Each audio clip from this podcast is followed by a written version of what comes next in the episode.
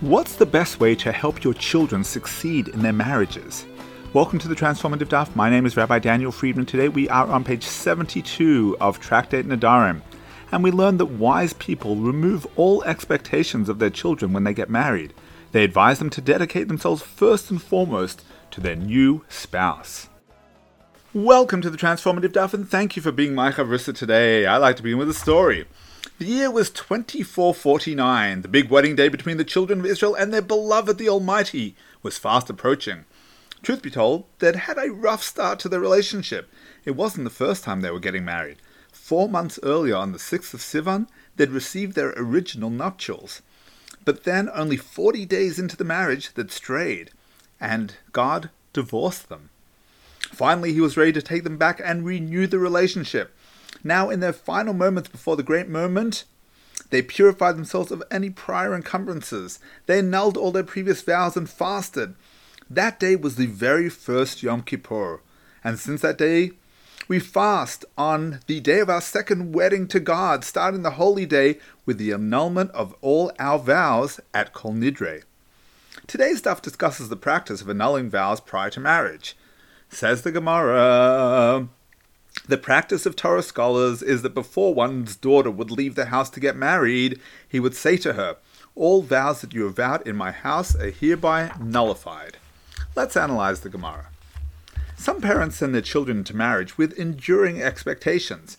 It might be spending Shabbos or Pesach together, or coming home for breakfast each day, or even helping with the shopping.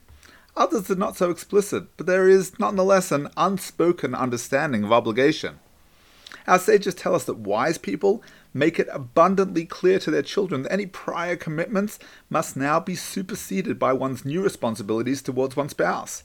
That doesn't mean that newlyweds should cut ties with their parents, God forbid, but parents do need to let them know that if they want to have a happy marriage, their spouse comes first. Don't take it as a given that your child will put his spouse first. Sometimes we need to have that discussion with our children and even repeat the conversation on occasion in the future. Certainly, don't ever put yourself in the way of your ch- child's marriage. Anytime you think that their marriage might be suffering because they're worried about you, you need to let them know that you are a distant second to the number one person in their life. Do you know what it means to marry off your children? It's a commitment on the part of the parent that the child is now off the books. He is off on his own. And the parents have switched off their place as the primary relationship in their child's life. We all want our children to succeed in every aspect of their lives. Marriage is complicated enough as it is. A good parent is one who does everything in his capacity to enable his children's marriages to flourish. Don't ever be the cause of exacerbating the challenges of your child's marriage.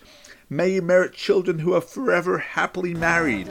Wishing you a transformative day.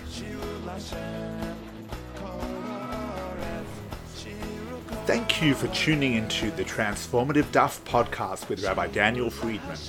Whether you've been doing Daf Yomi for years or you're not quite ready to commit but want to be part of the Daf Yomi global movement, there's something in the Transformative Daf for everyone. It's about joining the conversation, it's about talking over the Daf with your family, your friends, your colleagues. It means never being short of a discussion starter or a meaningful Dvar Torah. Every page of the Gemara, every word, every letter contains the secrets of the universe. To achieving a life of simcha and purpose, transform your life today. The Transformative Daf is published by Mosaica Press and available at all good Jewish bookstores and online from mosaicapress.com. Thank you, The Transformative Daf.